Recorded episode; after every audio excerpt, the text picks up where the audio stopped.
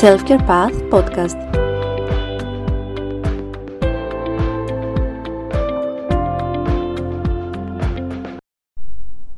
Γεια σας και καλώς ήρθατε σε ένα ακόμα επεισόδιο αυτού εδώ του podcast. Το σημερινό επεισόδιο είναι αφιερωμένο στις σχέσεις και τις μη ρεαλιστικές προσδοκίες με τις οποίες έχουμε μεγαλώσει γύρω από τις ιδανικές σχέσεις. Τελευταία, έχω αφιερώσει αρκετά posts στα social media γύρω από αυτό το θέμα που όλους με κάποιον τρόπο μας απασχολεί. Οπότε αποφάσισα να δώσω και εδώ λίγο περισσότερο χώρο ε, για να το να μιλήσουμε έτσι λίγο παραπάνω.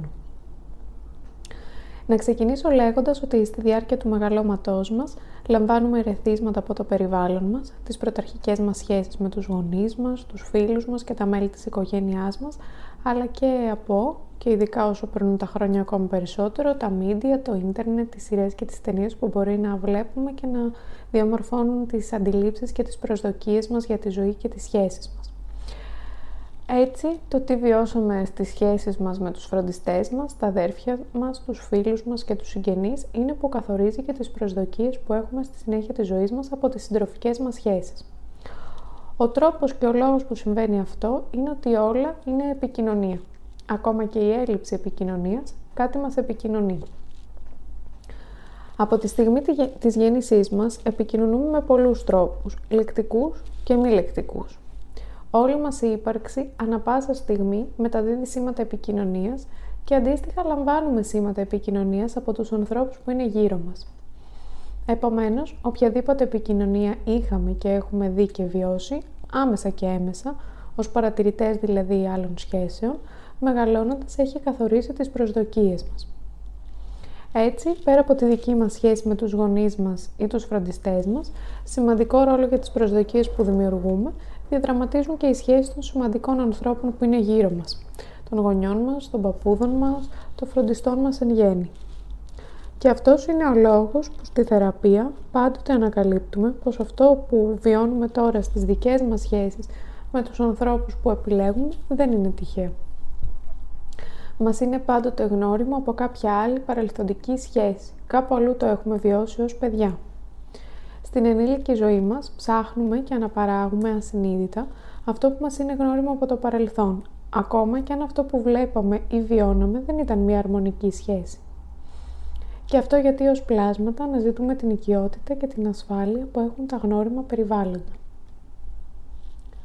Και κάπως έτσι δημιουργούμε ασυνείδητα τις προσδοκίες μας για τις σχέσεις μας που μας επηρεάζουν με τρόπο που δεν μας είναι πάντοτε εμφανής ακριβώς επειδή είναι τόσο βαθιές. Στο σημείο αυτό μου είναι σημαντικό να σταθώ στο γιατί τις ονομάζω μη ρεαλιστικές και γιατί λέω ότι λειτουργούν ως εμπόδιο στις σχέσεις μας. Το πρόβλημα λοιπόν με τις προσδοκίες αυτές είναι ότι θέτουν μία υπόγεια και άρρητη απέτηση από τον άλλον και τη σχέση μας.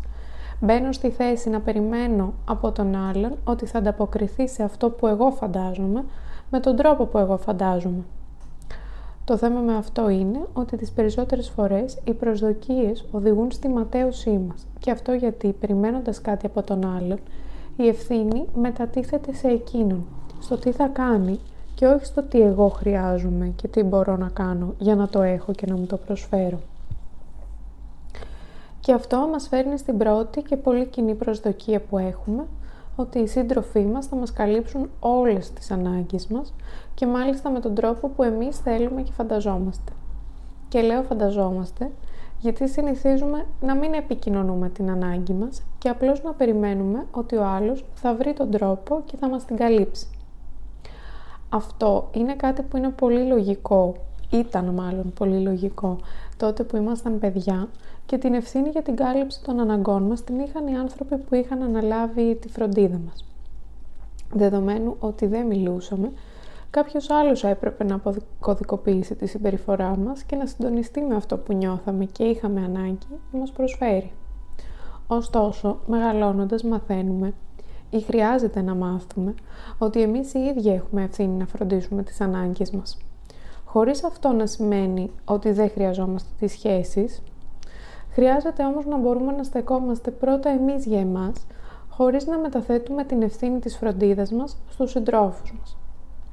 Επομένως, δεν γίνεται να περιμένουμε από τους άλλους να ανταποκριθούν στις ανάγκες μας χωρίς να τις επικοινωνήσουμε, ειδικά όταν πολλές φορές μπορεί και εμείς οι ίδιοι να μην ξέρουμε τι ακριβώς μπορεί να χρειαζόμαστε ή ακόμα και με ποιον τρόπο.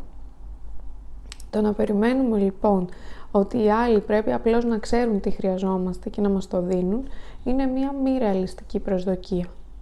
Και φυσικά μπορούμε να έχουμε αυτές τις προσδοκίες, απλώς αναπόφευκτα θα φέρουν ένταση στη σχέση. Άλλωστε, πώς γίνεται να περιμένουμε κάτι από τον άλλον που μπορεί ούτε εμείς οι ίδιοι να ξέρουμε ε, πώς να μας το δώσουμε; Τι θα γίνει αλήθεια αν το ζητήσουμε; Η απάντηση που συχνά έρχεται σε αυτό είναι ο φόβος. Φοβόμαστε να ζητήσουμε και να εκτεθούμε, φοβόμαστε να εκθέσουμε την ευαλωτότητα και την ευαισθησία μας. Σαν να πρέπει διαρκώς να δείχνουμε δυνατή και άτρωτη. Τι γίνεται όμως τελικά με το συνέστημα και τις ανάγκες μας; Πώς θα σχετιστούμε με κάποιον άλλο άνθρωπο αν δεν φανερώσουμε την αλήθεια μας; Αυτό βέβαια τελικά οδηγεί στη ματέωση. Το να μην εκτίθεμε δηλαδή οδηγεί με κάποιον τρόπο έτσι στη ματέωση εξαιτίας του φαύλου κύκλου που έχει δημιουργηθεί. Η ανάγκη μας δεν έχει καλυφθεί επειδή δεν την έχουμε εκφράσει, κάτι που δημιουργεί επιπλέον ένταση μεταξύ των μελών της σχέσης, εξαιτίας ακριβώς της προσδοκίας μας ότι κάπως ο άλλος θα ανταποκριθεί ως διαμαγεία σε αυτήν. Και έτσι, όπως είναι πολύ πιθανό, ε, ματαιωνόμαστε. Και το θέμα είναι ότι το πιο πιθανό είναι ότι ο άλλος δεν έχει την παραμικρή ιδέα για το τι μπορεί να χρειαζόμαστε ή για το τι έχουμε στο μυαλό μας. Πώς θα ήταν λοιπόν την επόμενη φορά να δοκιμάσω αντί να απομονωθώ, να επικοινωνήσω, να ζητήσω αυτό που έχω ανάγκη ή να δοκιμάσω να αναρωτηθώ πρώτα τι είναι αυτό που μπορεί να χρειάζομαι και έπειτα να το ζητήσω; Και κάπου εκεί έρχεται η άλλη προσδοκία. Θα δεχτεί ο σύντροφός μου να μου παρέχει αυτό που ζητάω; Αν ζητήσω και τελικά πάλι δεν πάρω αυτό που χρειάζομαι; Και αυτό είναι ένα άλλο κομμάτι και είναι κάτι που έχει να κάνει με τον άλλο άνθρωπο. Ο άνθρωπος που έχουμε απέναντί μας έχει το δικαίωμα να δεχτεί ή να αρνηθεί, να θέλει ή να μη θέλει να μπορεί ή να μην μπορεί να ανταποκριθεί σε κάτι και αυτή είναι η δική του ευθύνη. Και όσο δύσκολο και αν ακούγεται, και είναι πράγματι δύσκολο, δεν έχει να κάνει με εμάς. Η δική μας ευθύνη να ζητήσουμε, να εκφράσουμε και να μην το κρατήσουμε μέσα μας, περιμένοντας πως κάπως μαγικά θα πάρω αυτό που χρειάζομαι. Και κάπου εκεί σταματάει, δυστυχώς ή ευτυχώς, και ο έλεγχος που έχουμε στην κατάσταση. Από την άλλη, αν όντως για τους δικούς μας λόγους δεν είμαστε έτοιμοι ή σε θέση να ζητήσουμε, χρειάζεται να αρχίσουμε να αναλαμβάνουμε την ευθύνη του αποτελέσματος που αυτή η στάση έχει. Είναι εντάξει να μην μπορώ ή να μην θέλω να ζητήσω, όμως η απογοήτευση και η ματέωση που ακολουθούν δεν έχουν σχέση με τον άλλον. Αν δεν πω στη διαδικασία να ζητήσω και να διεκδικήσω αυτό που χρειάζομαι, δεν μπορώ να περιμένω και ότι θα ικανοποιηθεί κάπως μαγικά. Μία ακόμα προσδοκία που πολύ συχνά έρχεται στις σχέσεις μας είναι ότι οι άλλοι πρέπει να μας ολοκληρώνουν.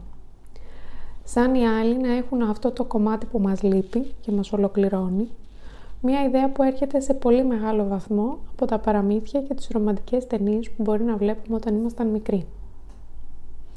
Για να μην παρεξηγηθώ, Βεβαίως και χρειαζόμαστε τους άλλους και βεβαίως και ωφελούμαστε από αυτούς και τις σχέσεις μας μαζί τους. Ωστόσο, δεν τους χρειαζόμαστε για να ολοκληρωθούμε. Μια ιδέα που συχνά φτάνουμε να τη θεωρούμε έως και ρομαντική. Έχει διαφορά η επιθυμία και η ανάγκη να είμαι με άλλους ανθρώπους σε σχέσεις και διαφορά να αισθάνομαι ότι χωρίς τη σχέση είμαι μισή. Κάτι μου λείπει. Μεγαλώνοντας, όπως είπα και πιο πάνω, χρειάζεται να αναλάβουμε εμείς το ρόλο της φροντίδας του εαυτού μας. Χρειάζεται να γίνουμε εμείς οι φροντιστές μας. Είναι βέβαια στην κουλτούρα μας αρκετά σύνηθες να κυνηγάμε έτσι αυτό το παραμύθι. Και η πραγματικότητα είναι, δυστυχώς ή ευτυχώς θα πω και πάλι, ότι χρειάζεται να μπούμε στη διαδικασία να δούμε τι γίνεται με εμάς. Τι ανάγκες έχουμε, ποιοι είμαστε, ώστε να μπορέσουμε να αποκτήσουμε επίγνωση για όλα όσα μπορεί να κουβαλάμε και να μας καθορίζουν. Και ο λόγος που η επίγνωση είναι σημαντική είναι ακριβώς επειδή μας δίνει τη δυνατότητα και την επιλογή να μην επαναλαμβάνουμε ασυνείδητα τις ίδιες συνθήκες και τα ίδια μοτίβα που έχουμε μάθει να κουβαλάμε. Τέλος, σχετική πάλι με την έννοια του τι έχουμε μάθει να θεωρούμε ρομαντικό, ε, είναι και έτσι η προσδοκία ή η ιδέα ότι για να είναι μια σχέση παθιασμένη πρέπει να υπάρχουν πολύ ακραία πάνω και πολύ ακραία κάτω. Και ότι αν δεν υπάρχει αυτό, δεν υπάρχει αγάπη και πάθος. Πού νιώθουμε αλήθεια, ασφάλεια και τι μας είναι οικείο; Πώς και έχουμε μάθει να βιώνουμε την αγάπη και την ασφάλεια ως έλλειψη σταθερότητας και αγωνία. Πώς και όταν υπάρχει ασφάλεια και σταθερότητα μπορεί να μην νιώθουμε άνετα.